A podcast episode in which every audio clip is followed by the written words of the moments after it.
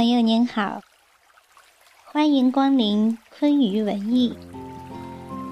做有价值的文学，写有价值的文字，办有价值的刊物，是我们的目标与追求。我是小林，今天的素食几年专栏为您奉献的文章，片名叫做《燕子呢喃》，作者孙焕华。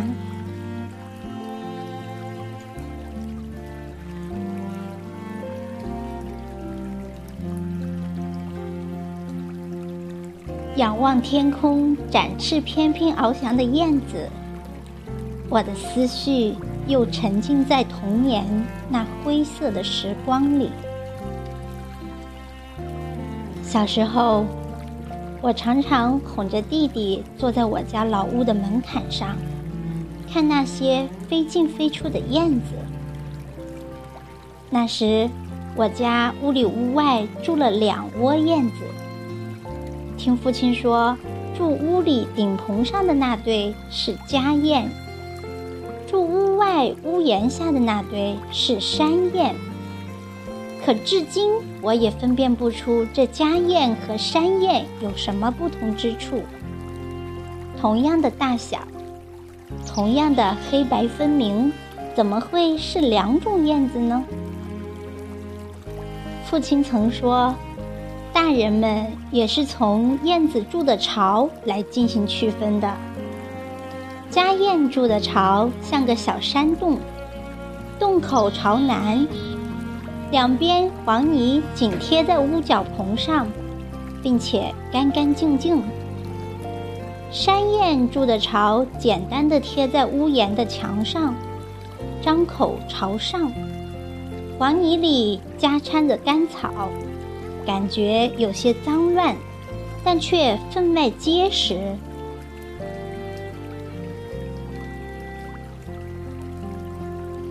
阳春季节，燕子们悄然归来。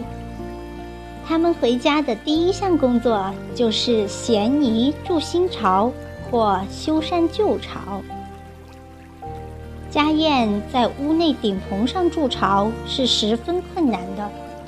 它们从外面衔来黄泥，轻巧地飞进屋内，用尖嘴用力将泥粘贴在棚杆上，等待干固。然而，等他们衔泥再回来时，早先的泥早已滑落在地下。燕子无奈地再继续粘贴，但仍是滑落。目睹着燕子的劳累和无奈。我真替燕子着急了。中午，父亲收工刚回到家，我就拉着他那老茧粗糙的大手，嚷着：“燕子过家家。”父亲乐呵呵地抱起我，又看向我所指的顶棚。父亲看到燕子掉在地下的黄泥，忙放下我，仰头认真地端量着顶棚。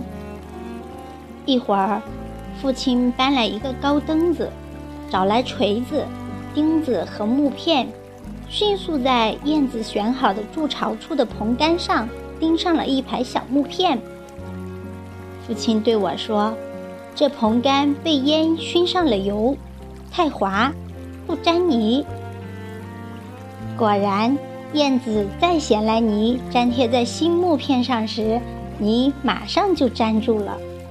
我当时替燕子们高兴得直拍手，父亲也在憨厚地和母亲笑着。燕子们呢？它们仿佛更勤快了，筑巢的进度分明加快了。太阳走到西山山间时，燕巢就筑得初具规模了。再看屋檐下的山燕筑巢，那可就简单多了。他们却也分工明确，衔泥的、雕草的，忙得不亦乐乎。虽然山燕的窝巢简陋，却也垒得十分紧凑、精致结实。他们的巢在筑起前，燕子们晚上都是在院子那两条晒衣服的铁丝上过夜休息的。我当时还十分担心它们夜间睡后不小心摔下来呢。终于，燕子们的窝巢都建好了。记得那是夏季。老屋院子里那棵梧桐树上已是蝉鸣悠扬。就在我四处寻觅知了的踪迹时，在不经意间发现，在山燕的巢里聚集了五个黄嘴的小燕。大雁飞来时，小燕们纷纷张着大嘴，喳喳叫着。我清楚地看见两只大雁将衔来的食物送进了小燕子的嘴里。我忙不迭地又进屋仔细观察家燕的情况，恰好清楚地看见家燕们也衔着食物飞进飞出的忙碌着。再仔细一听，也听见了巢内有小燕子的喳喳叫声。哦，我明白了，燕子们先前忙着筑巢，是为了养育它们的孩子们。一段时间后，山燕的窝巢下边的地面上落了许多燕子的粪便，母亲每天都要清理几遍。再看家燕窝巢的下边地面上，却干干净净。母亲说：“家燕干净，他们把小燕的粪便都是用嘴叼出去的。”我家住着两窝燕子。我在小伙伴们面前也颇为自豪。记得母亲曾说过，燕子是有灵性的，它喜欢住在和睦的家庭里。如果谁家整天吵闹，燕子住进去也会搬走的。就这样，在那个炙热的夏天里，我眼看着小燕子们。一天天长大了，燕走燕来，光阴如梭。渐渐的，我没有心情看这雁来雁往了。我们家增添的两个弟弟妹妹也很快开始陆续上学了。不过，我们家也因人丁兴旺而沦落成了村里的贫困户了。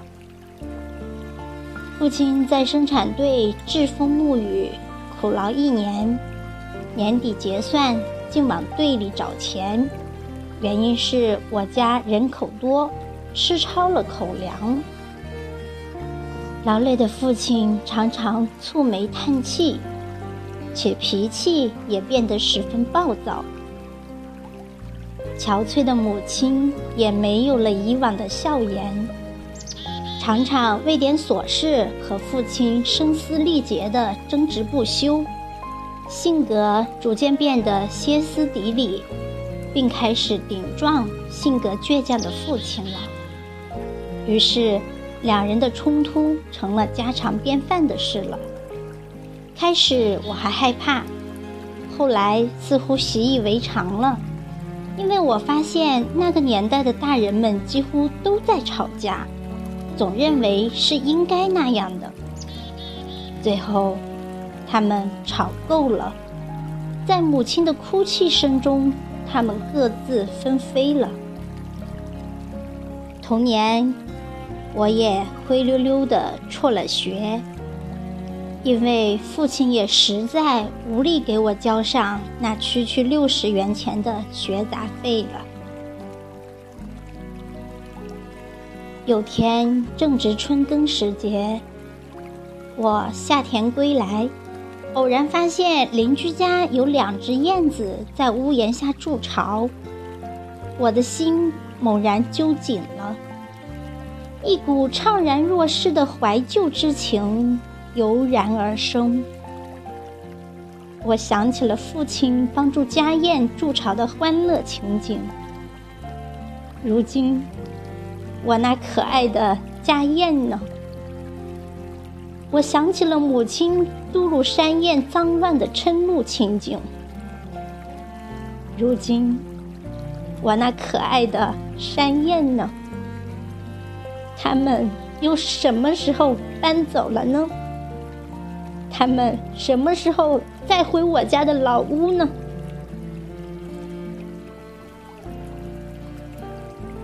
哦，正如母亲自责时说的。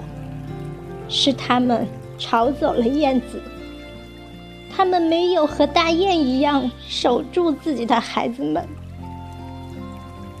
我却说，是贫穷和苦难离散了我们和燕子们，也拆走了我童年的那个巢。而今每每听到燕子呢喃。总是感觉在声声呼唤着我那颗难以湮灭的童心，总能牵引着我的思绪，执着在那个灰色的年代里。